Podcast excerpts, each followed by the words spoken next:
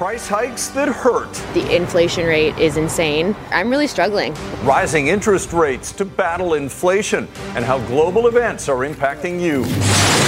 Ukraine takes a pounding. One explosion. We managed to throw everything in the bathroom. The Russian advance and an urgent appeal for help to make room for refugees in BC. We need the federal government to support us. And medical mistakes. I have no way of really grieving because this keeps coming back. A hospital admits its failures after an investigation into the death of a young patient. You're watching Global BC. This is Global News Hour at 6.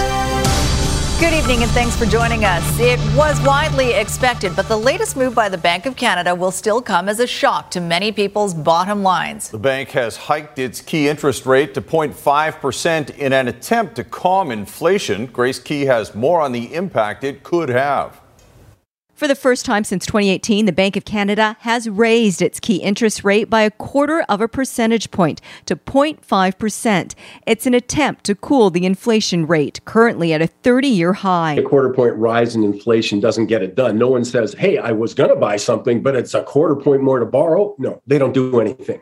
The other thing is the other reasons, like supply chain problems, are getting exacerbated by Russia, Ukraine, not helped along. So we still have a shortage of supply. So, no, I don't think they have the tools actually to make a meaningful difference in inflation and certainly not a quarter point rise. There's a lot playing out on the world stage that's causing plenty of uncertainty. Russia's unprovoked attack on Ukraine, oil and commodity prices have risen sharply, and supply disruptions continue. More rate increases are expected. I think the Bank of Canada, if we hadn't had the uncertainty surrounding Ukraine, Russia, was looking at about four quarter point increases this year and going forward next year. And there was plenty of analysts saying it's going to be more aggressive than that. As for a mortgage, if you have a $700,000 mortgage with a five year variable, you're looking at an extra $80 a month, increasing to $162 and $246 a month with each quarter increase. But if you locked in a fixed rate, you're looking at $3,170 a month. We do expect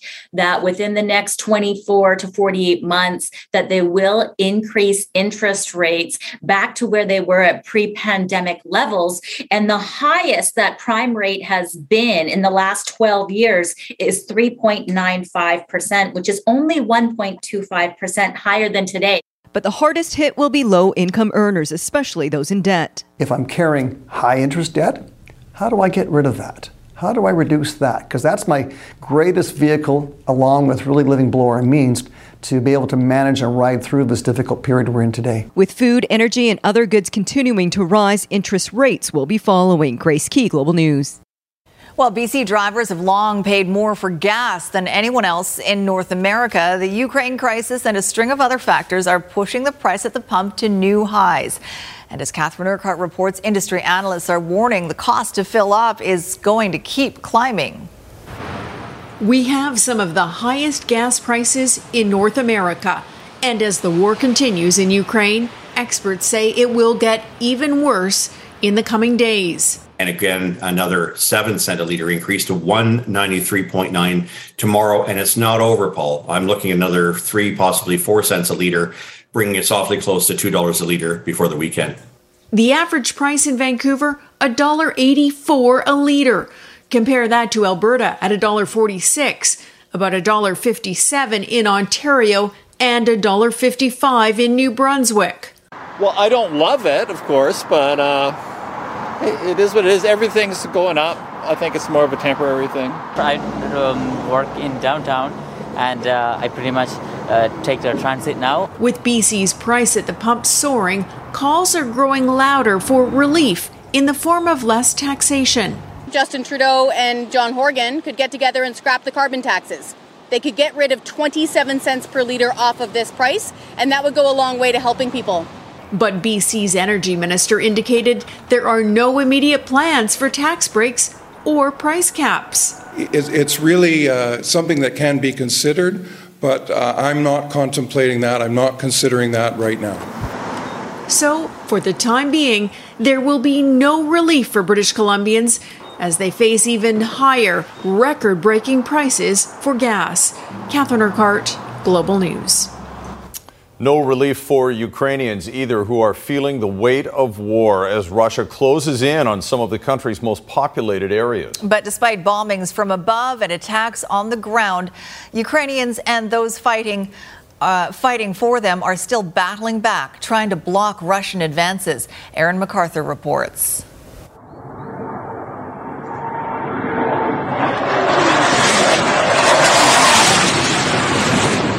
The battle for Ukraine's largest cities took a grim turn Wednesday. Social media posts, verified by journalists, show Russian jets bombing civilian targets. The 2nd of March, Kharkiv, Ukraine, 10 a.m. In Kharkiv, the damage in the heart of the city is catastrophic. Russia bombarded yesterday and in the night and this morning the center, the historical center of Kharkiv. Seven days into the conflict, Russian forces have been kept out of the capital, but the airstrikes continue to get closer. Irpin, a suburb of Kiev, has been heavily damaged. Residents unwilling or unable to flee, stunned at the destruction. We were hidden in the basement. We only brought our documents with us. That's all we have. We don't have anything else. Around half past seven, one explosion. We managed to throw everything in the bathroom, and then the second explosion was here. The southern city of Kherson has now fallen. Russian forces can be seen clearly in the city center. The city of 300,000, a strategic hub giving Putin's forces more control over the Black Sea and a bridgehead to separatist areas in the Donbass region. Ukrainians have put up a remarkable fight against one of the world's largest armed forces. Wednesday, civilians could be seen standing up and blocking access to power stations. Unverified social media posts showing people stealing tanks from Russian convoys. The fighting expected to intensify as the conflict stretches into its second week. According to Ukrainian sources, casualties on both sides are mounting. Aaron MacArthur, Global News. According to the United Nations, more than 670,000 Ukrainians have fled to the safety of neighboring countries since the Russian invasion began, a number growing rapidly every day. Global's Mike Armstrong is on the Polish Ukrainian border with more. This is a refugee processing center. We're about three kilometers from the Ukrainian border and the Korczowa crossing. There is a steady stream of refugees. It's not just that it's not slowing down, it's growing. According to the Polish government, about 98,000 people crossed into this country from Ukraine on Tuesday alone. That pushes the total to about 450,000 refugees who've moved into Poland, and that number is expected to pass the half million mark today. Now, the refugee numbers from neighboring countries are one thing, but those are the people who've been able to make it out to safety. There are tens of thousands displaced inside the country. The European Union estimates about 160,000 people have left their homes for other parts of Ukraine. And predicting what will happen, it says the number of displaced Ukrainians could climb to around 7 million. Of course, those numbers are just statistics. Individually, each of these men, women, and children are just people left their homes behind and are living a nightmare. Mike Armstrong, Global News, Korczowa, Poland.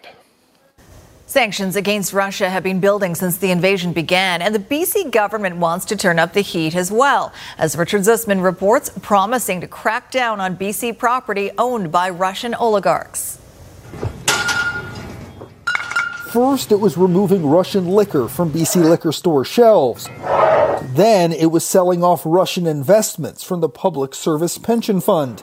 Now, the BC government is going after property owned by Russian politicians and oligarchs. We're prepared to, to act on, on uh, anything that the federal government um, identifies, and whether that is uh, seizing properties, we're prepared to do that. Governments across Canada have committed to sanction Russia in every way possible following the invasion of Ukraine. It's still unclear whether Russian oligarchs even own property in this province and an initial search has come up empty. We have uh, some preliminary information.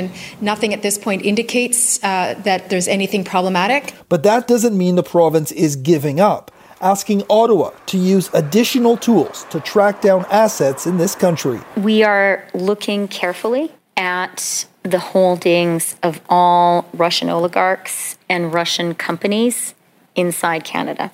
Uh, we're reviewing them, and everything is on the table. Back in 2020, there were reports from British media this property, where Prince Harry and Meghan Markle stayed in North Saanich, was owned by a Russian oligarch. But official land titles have it linked to a local company.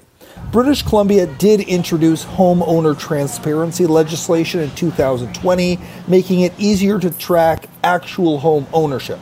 Although for now, most of the information before two years ago has not been inputted into the system. There was to be a deadline last November for all existing owners. The government extended that to this coming November.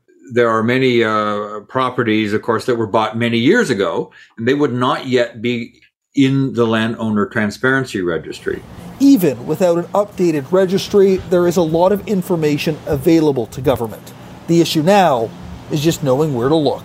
Richard Zussman, Global News, Victoria. And Keith Baldrey joins us now with more on the ripple effect in BC. Keith, the budget is only a week old. It was it only came down, mm-hmm. I think, a day before Russia invaded. The crisis in Ukraine changes everything. So where does that leave us here? Yeah, you know, yesterday, Federal Finance Minister Chrystia Freeland issued a warning that we're going to feel, Canadians will feel collateral damage as a result of the extension of sanctions against Russia. And that has implications for provincial governments and their budgets. This is the budget now being debated in the House, uh, in the legislature as I speak. And again, this was just tabled last week by Finance Minister Selina Robinson. We thought obviously topical today. Let's put the question to her what impact is she concerned about in terms of the economic downside affecting her budget? Here's her response. We're continuing, of course, to monitor, see how this plays out. Uh, but I also want to reassure British Columbians we've built in uh, prudence into this into this budget, uh, so that we have uh, the ability to to weather um, economic changes. And so, again, we're continuing to monitor to see how things uh, play out. So again, she mentioned the word prudence, and she does indeed have a lot of prudence built into this budget, to the tune of uh, billions of dollars potentially in revenue that's not uh, being forecast to come in. Uh, she experienced last year's budget came in 10, almost ten billion dollars more in revenue. She's projecting a decline in revenue. She's got a lot of elbow room and a big cushion here to absorb what could be a significant down, uh, downside impact coming from a result of sanctions against Russia. Mm, we'll see how it all plays out. Thanks, Keith. Mm. Well, people here in BC are working hard to help those who have been forced to flee Ukraine. Thousands of refugee applications have already been approved, but that's really just the start of their journey. Kamal Karamali shows us how British Columbians are ready to welcome them when they finally get here. It may look like all fun and games for the Vrublevsky family, but these days, with every passing moment, there's only one thing on their minds. We help all our relatives across uh, Ukraine. Horrifying. I'm really scared for them. Their loved ones fighting to stay alive. Everybody's scared and everybody's uh, hiding at this point. And hundreds of thousands more fleeing to neighboring countries. So far, Canada has approved 4,000 immigrant applications since the Russian conflict began. But the problem when they arrive, there isn't much support on the ground level to help them integrate into Canadian society. We need uh, the, the federal government as well to support us funding is desperately needed.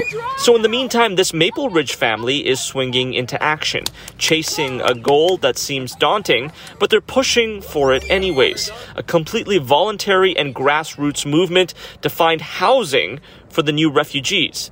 But that's not all. The list is long. They need to find a place to work, right? Uh, they need a, a place to stay right? They need clothing, they uh, need uh, local support, they need to learn the language. The journey has just begun, but this family joining forces with the city of Langley and Maple Ridge, they've already made some serious headway. In the matter of a couple of days, more than 100 people have already come forward offering shelter to Ukrainian refugees. We want to make sure that when they get here, they are taken care of. So we can uh, bring them to housing, um, get them set up in schools again. But the immigration process can sometimes take more than a year. Now, a plea to fast track it for Ukrainian refugees. We'd like to call on the federal government to waive the processing times and fees We need to get people here now. So that those forced to flee can meet their new families. We want them to uh, become part of uh, our local society. In their new home and build a new life. Kamal Karamali, Global News. Stunning revelations after the death of a young woman at Lionsgate Hospital. Patients die and they get away with it. The warning signs doctors didn't take seriously and how it might have contributed to the death of a patient next on the News Hour. National pride. Why the invasion of Ukraine is personal for this Victoria flag shop owner who's getting a lot of support from customers lately. Also, when supply chain issues threatened to sink this BC board maker, how it found a new wave to ride. That's later. Right now, though, a report by the BC College of Physicians and Surgeons into the death of a 29 year old woman at Lionsgate Hospital is critical of the care provided by one emergency room doctor. Natasha Forey's mother still has many unanswered questions, and as John Hua shows us, she's still searching for accountability. Come back if your condition worsens. It's the advice countless patients are given before exiting the emergency room doors. The problem for me is this didn't have to happen. That's exactly what Anne Forey's daughter Natasha did on three separate occasions before the 29 year old died at Lionsgate Hospital on October 12th, 2020. If Natasha had gotten proper care, perhaps she would be here today. I don't know. We'll never know. This mother searching for both answers and accountability, filing formal complaints with Vancouver Coastal Health and the College of Physicians and Surgeons of BC. Global News has obtained a copy of the college's inquiry committee report that includes a detailed timeline based on the accounts of those responsible for Natasha's care. How is it that an otherwise healthy 29 year old dies? The first ER visit on October 2nd, 2020. Two doctors determined Natasha had an abscess in her pelvic area and it was drained. Pain medication was prescribed, the advice come back if things get worse. A week later, another ER visit and another doctor. Pain spreading in her lower right quadrant led to blood tests and a CT scan. More pain medication and the same advice given before sending her home. The very next day, Natasha was back. The pain was much worse. A third doctor ran some tests, then gave her IV fluids, pain, and nausea medication. Natasha thought she was feeling better and was discharged. 11 hours later, she returned in an ambulance, suffering severe pain and now shortness of breath. Two antibiotics, and IV fluids were administered. A CT scan showed deterioration of the lungs, blood work pointing to possible septic shock.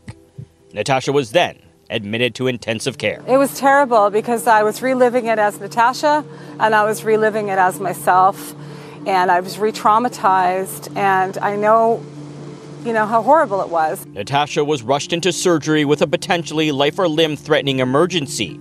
Despite their efforts, she later died in intensive care. The official cause of death respiratory distress and toxic shock syndrome. I have no way of really grieving because this keeps um, coming back and there's no real accountability or justice. The college committee cleared the actions of all the doctors except one. On October 10th, not only was a drop in blood protein underappreciated, but given that this was her third visit to the emergency, the committee believed a thorough reassessment should have been documented after the administered treatment and prior to considering the discharge home. Adding, had the vital signs not improved or had deteriorated following treatment, further investigation and or admission to hospital would have been expected.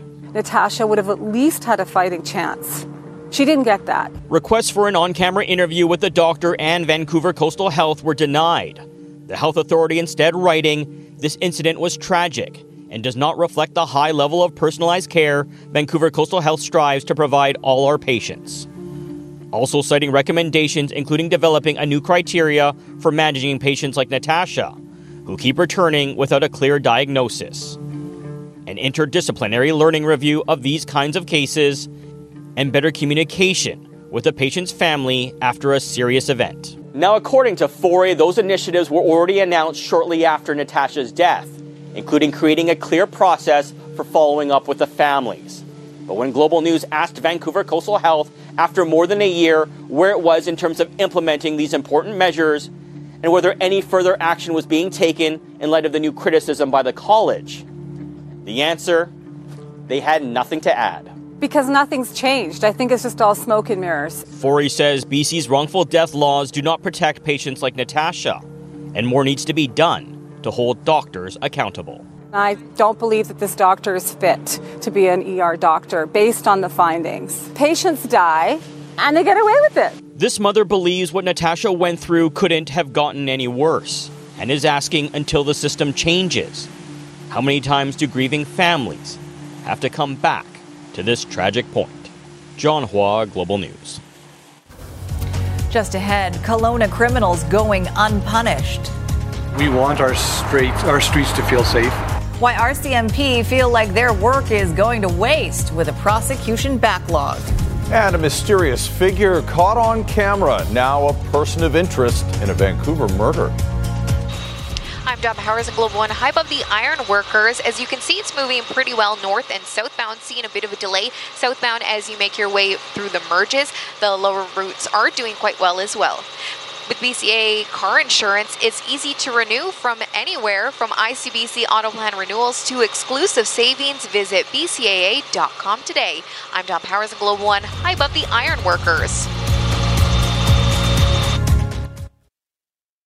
Believe BC, featured on Global News Hour at 6, celebrates the innovative minds working together to reignite business throughout our province. Believe BC in partnership with Pacific Blue Cross, flexible small business health benefits for challenging times. Kelowna RCMP say they're making as many arrests as they can, and still petty and property crimes are increasing in the city. The problem, they say, is getting charges approved by the BC Prosecution Service quickly enough to keep offenders behind bars. Global's Darian Matassa Fung has more. The number of criminal offenses in Kelowna has continued to rise, but the criminals behind them aren't being prosecuted fast enough, according to Kelowna RCMP's Superintendent Kara Triance.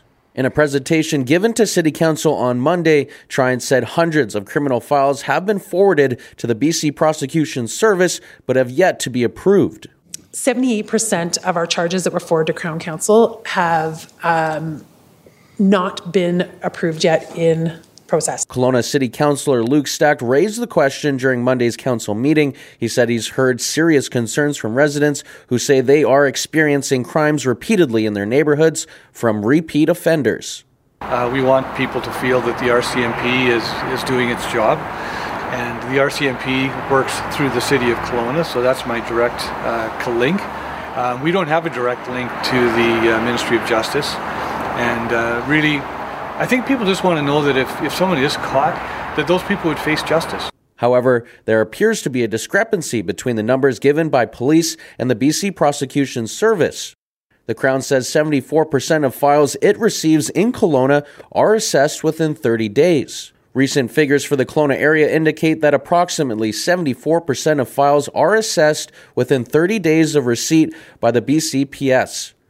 Cases that require more time are often the most complex, involving lengthy investigations with significant volumes of investigative materials. But Kelowna RCMP says 78% of its files that have been forwarded to Crown Counsel have not been approved. Darian Matassa, Fung Global News, Kelowna.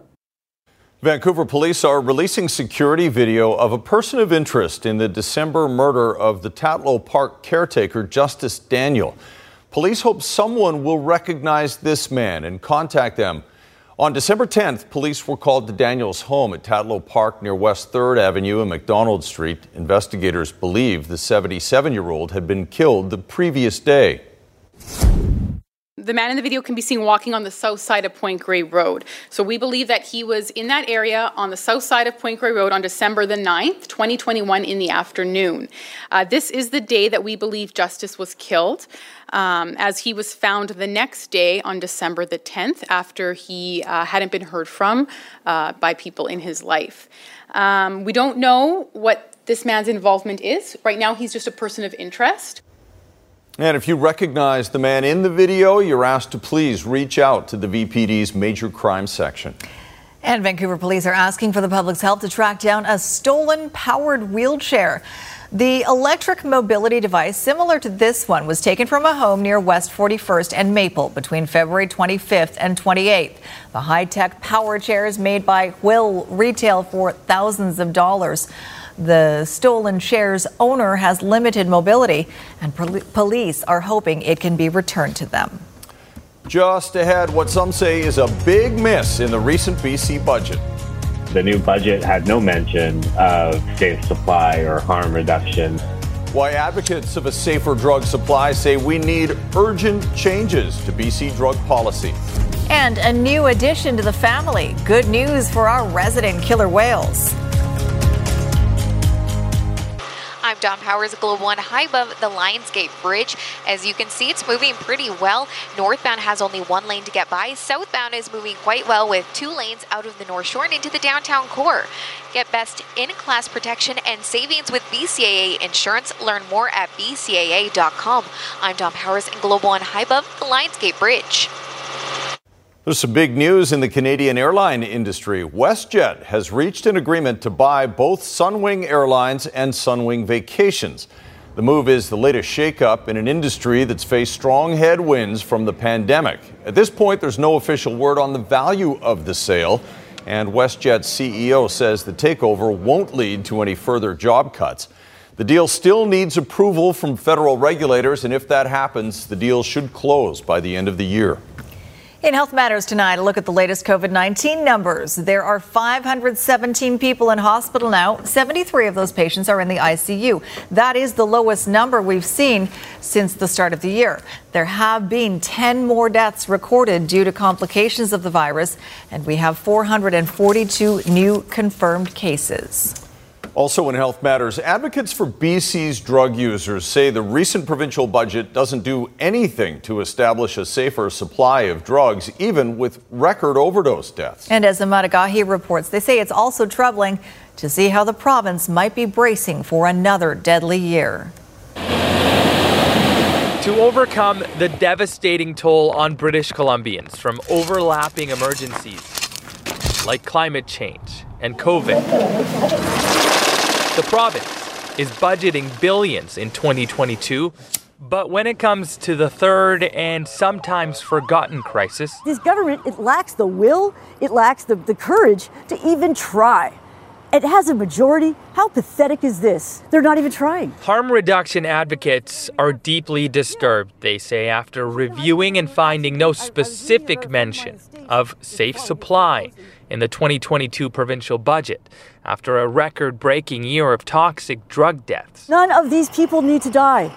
That's not all of this is preventable. This doesn't have to happen. 2,224 people were killed by toxic drugs last year, more than a 400% increase over the past seven years. Last year's budget committed $430 million to fighting the overdose crisis over a three year period. $22.6 million is specifically targeted to prescribe safe supply. The new budget had no mention of safe supply or harm reduction. And it's wonderful that the ministry is willing to point out previous mentions and previous funding for safe supply, but the proof is in the fact that there currently is no safe supply available to people. For those advocating for the lives of BC drug users, another jarring section of last week's budget is a $12 million increase to the capacity of the BC Coroner Service, which to them only means one thing. The government is increasing funding for BC Coroner Service, but not increasing any funding for safe supply or harm reduction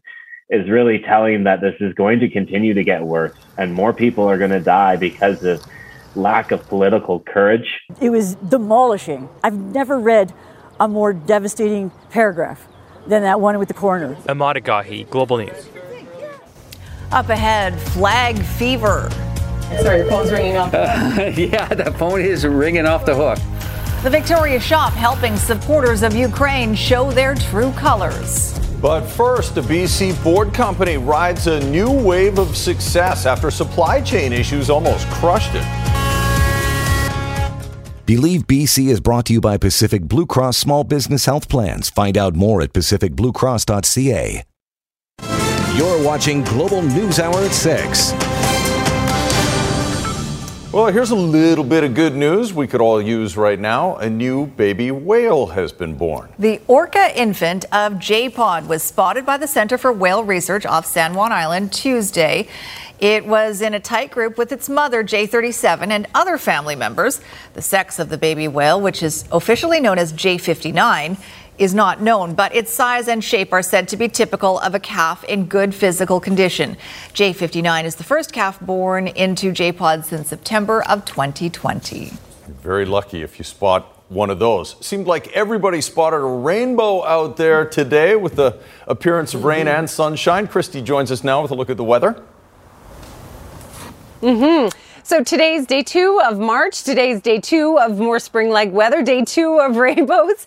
Uh, yeah. So another major storm rolled through. We didn't have any lightning from it, but here's a quick look at that incredible uh, sort of cumulonimbus uh, without the thunderstorms or without the lightning, but uh, downpours of rain uh, and gusty winds underneath that, and then in behind it, yes, these gorgeous rainbows and full rainbows uh, spotted from Tsawwassen and from all over the Lower Mainland. This one from Burnaby. Uh, yeah, Ranjit was saying, it feels like it's so close I could touch it. Maybe the gold is nearby. Uh, so here are the bands of rainfall that are pushing across the region. We still do have showers in the forecast through the overnight period. As we head into tomorrow morning, I wouldn't rule out a risk of thunderstorms as well because we're going to see these upper level lows sort of shift in across the region. But the bulk of the moisture is across that southeastern corner of the province, and we'll continue to see that moisture there. Now, tomorrow we are going to see a transition day, but I'm keeping in a chance of showers through not only the morning but in the afternoon as well. Although by the late afternoon, evening hours, I am expecting a little bit of a clearing, certainly towards our Friday. As we talked about, that big upper level ridge is set to build. So Friday through the weekend, still looking terrific to everyone. Uh, some snow in through the higher elevations uh, overnight, but overall we're looking at rain through that southeastern corner uh, throughout the day. And for the south coast, it's just a chance of showers in the morning for Vancouver Island, but the lower mainland will likely likely see those showers linger into the afternoon. It's not until late afternoon, evening hours that we'll really start to see things ease up. But look at that. Friday through Monday, lots of sunshine on the way. It'll be mild during the day, chilly at night, though, as we start to see the clear skies. We'll lose a lot of heat at night. One last shot of this beautiful rainbow. There it is, full. This is looking out from Lulu Island. Thank you to Natalie Tan for that great shot. Back to you guys. Big rainbow. All right. Thank you very much, Christy. Well, water sports, including paddleboarding, surged in popularity during the pandemic. And for one Whistler shop owner, initially that was a good thing. That's right, until he was faced with lengthy product delays and skyrocketing shipping fees. Neetu Garcha has more on how he pivoted to ride a new wave of success. The foam is from here the resins from here, the labors from here. Using locally sourced, sustainable materials in a space spanning just 800 square feet, this Whistler shop has all the bells and whistles to create custom boards for essentially every kind of water sport out there. It's a wake surf, a kite surf, a, a foil board, especially uh, wing foil now is really growing. Owner Steve Legg says demand hit a new peak during the pandemic, but a bigger problem plagued his business model of ordering from overseas. Our sales dropped not because of interest, interest went through the roof. Pro- getting product was our, a major nightmare, as everybody's experiencing. He says his shipping costs soared from about 8,000 to nearly $26,000 for a single container, crushing his margins. I said, hey, hang on a second here we were able to get a BC Small Business Grant. With that grant, Legg invested about $35,000 on a CNC machine from Seattle, using technology reminiscent of a 3D printer. The process is this you actually see a shaped 3D file. So once we have the file made, I then make a G code. That G code runs the CNC machine. The file goes in the machine. The recyclable styrofoam from Delta is then cut and the boards are shaped by hand. After you, you spread your, you get your cloth on it, you get the bottom layer, we dye the resin. The resin itself that goes applied onto the board, we polish it, buff it all out, put the logos on. Legg, who's been designing them since the mid 80s, says he's never been more proud of the product. I know the end consumer so far has been extremely extremely uh, receptive of it, and it's just a, it's a it's a great feeling. It's just humbling. Now riding the wave of an unexpectedly positive pandemic pivot. Neetu Garcha, Global News. Can't wait for summer. No kidding. Good. I can't stand up on those things for more than 1.5 seconds. That's right. I'll give it a shot, but I, I usually fall too. Mhm. Uh, okay, what's going on next?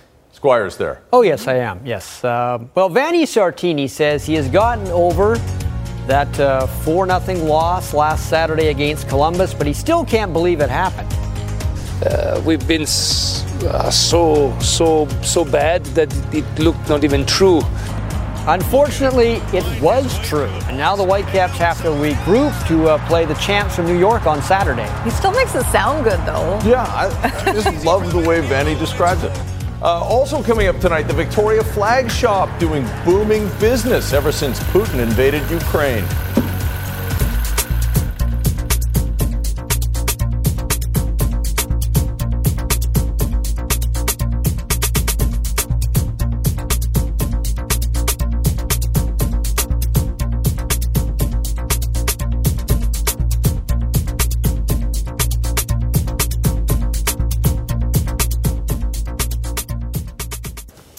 Squire, what's going on with the Canucks?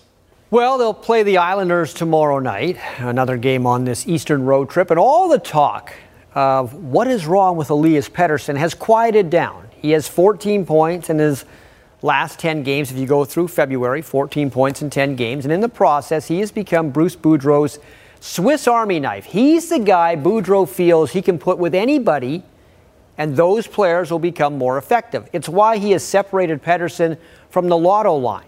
Today at practice, Pettersson was out with Connor Garland and Nils Hoglander, and sometimes Phil DiGiuseppe. They had him skating with them as well.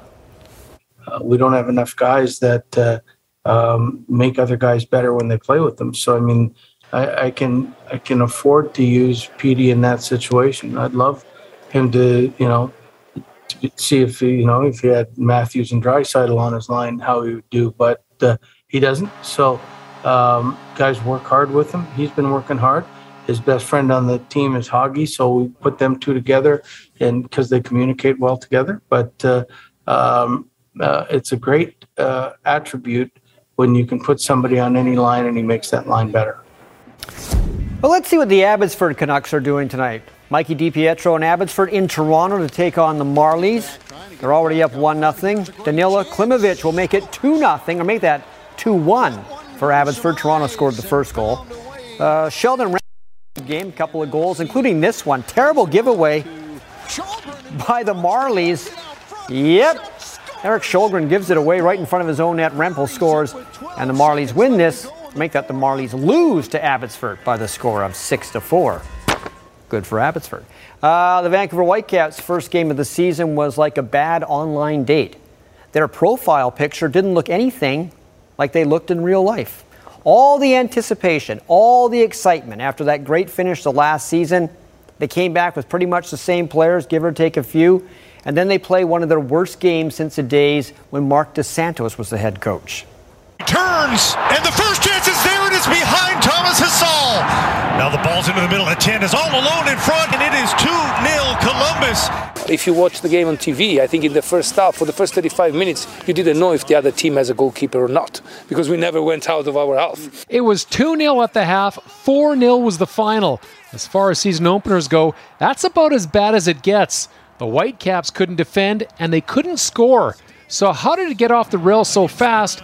And how do the Caps make sure it doesn't happen again this weekend at BC Place when Vancouver hosts the defending MLS champion, New York City? We were so bad because uh, mainly we went away from our core principles. Uh, our core principle is when we build up to play as, practi- play as practical as we can to play fast in the other midfield, and we try to overplay a lot. We try to be uh, something that we are not. We give away a lot of balls close to our goal, putting our defense in uh, in a lot of pressure. And when you are pressure, pressure, under pressure, under pressure, then it's easy to make a mistake. Ready, force them on the side. Play! At training this week, the Whitecaps have maintained a Ted Lasso goldfish mindset. They're back to work focusing on the task at hand. Mind you, it's still in the back of their mind how poorly they played. We have to be honest. We uh, we've been uh, so so so bad that it, it looked not even true. The first 30 minutes were totally unacceptable. I would say. Now we recovered. We need to forget about the result. We don't. We have to uh, remember why we were so bad because we were really, really bad, and that's the thing that we are trying to work this uh, this week. And when the Whitecaps play at home against New York FC Saturday at BC Place Stadium, they would like all fans to put on blue and yellow to show solidarity with Ukraine. The Whitecaps also donate money to the Red Cross Ukraine Humanitarian Appeal on behalf of all who attend the game. We are blue and white, but on Saturday we are blue and yellow. So everyone who comes should bring yellow, that there is as much yellow in the stadium as possible to show us united with the Ukraine in this difficult moment. The Seattle Seahawks want to be penny wise without being pound foolish. And I'm not talking about Pennywise the clown because that would be too freaky. I mean running back Rashad Penny, who's an unrestricted free agent that Seattle wants back. Often injured, he finally got healthy enough to play up to his potential in the second half of last season and was one of the Seahawks' few bright spots. Once he got going, he ripped, and he had a huge impact on, on our on our offense, on the running game in particular.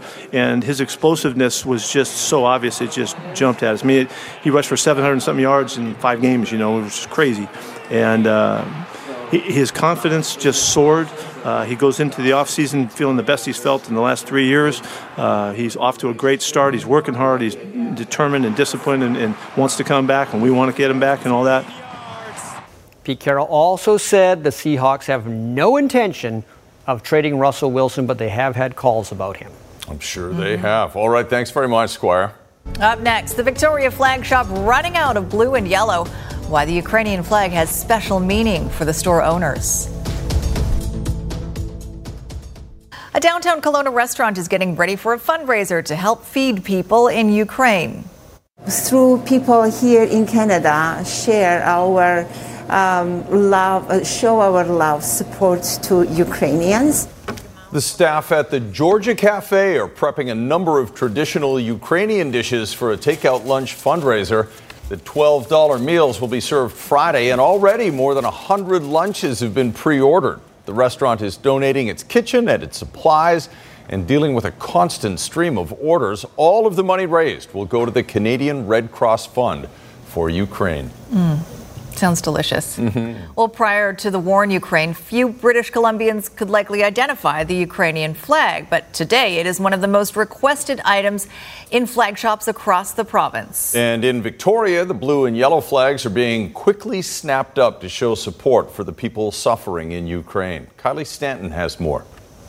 The fabric is measured, cut, and stitched.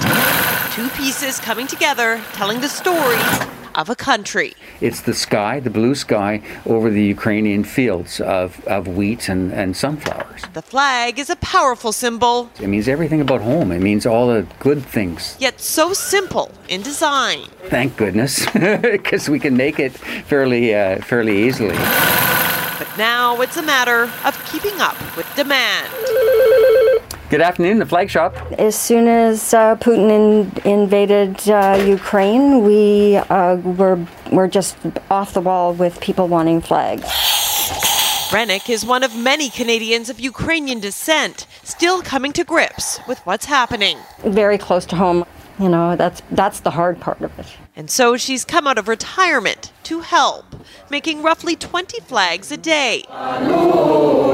Many on display Sunday at this rally, including the 12 foot flag for the Ukrainian Cultural Center. Thank you, thank you, thank you. The show of support is what's keeping her going. It means a lot.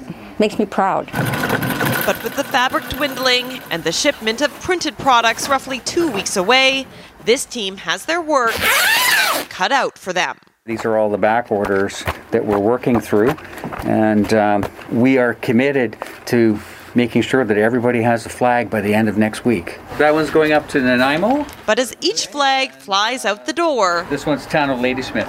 More orders. Last name again? Come in. We'll call you as soon as it's available. The plan is to keep sewing, every stitch making the flag and perhaps the country a little stronger. I hope the whole thing ends. you know, let's hope that it ends quick and uh, they can find an end to this conflict. Kylie Stanton, Global News, Victoria. Absolutely. Sounds like they could have 20 sewing machines going full time. Yeah, somebody in Ladysmith's getting one, so that's that's good to know. All right. Well, the owners of the flag shop, by the way, will be donating a portion of the profits of the sale of those flags to the Ukrainian Cultural Center in Victoria. Last word from Christy on weather before we go. Still a chance of showers overnight and into tomorrow, but we will see a drying trend late tomorrow with lots of sunshine in store for us after that. It is going to be chilly at night as we head into the weekend, but at least nice and sunny and warm during the day. Maybe a third day of rainbows tomorrow. Who knows? All right. Thanks, Christy. Thanks for watching, everyone. Have a good night. Good night, all.